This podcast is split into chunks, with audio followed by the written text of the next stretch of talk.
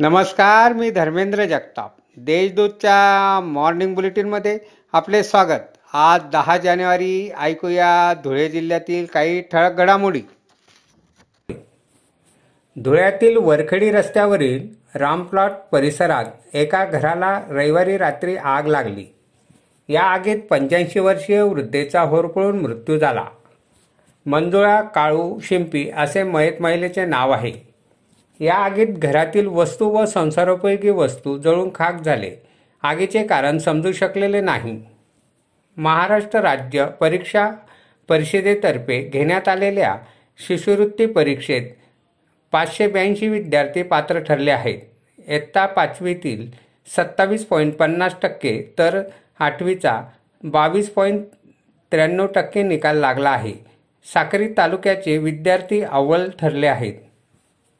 धुळ्याच्या कमान तापमानात रविवारी तीन अंशांनी घट होऊन आठ पॉईंट सहा अंश तापमानाची नोंद झाली आहे.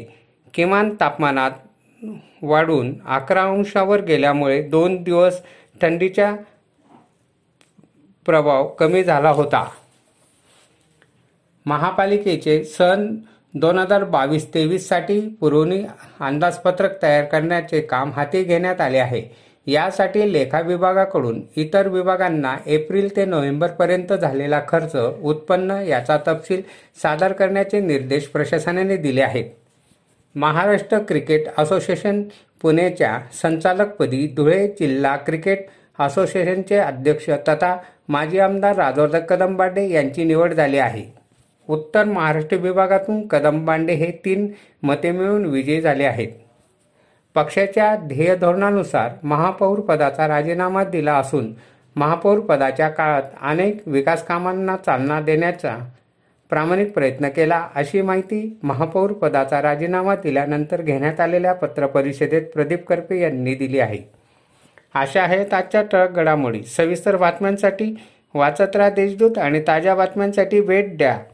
W W W dot Deshdoot dot com या संकेतस्थळाला धन्यवाद.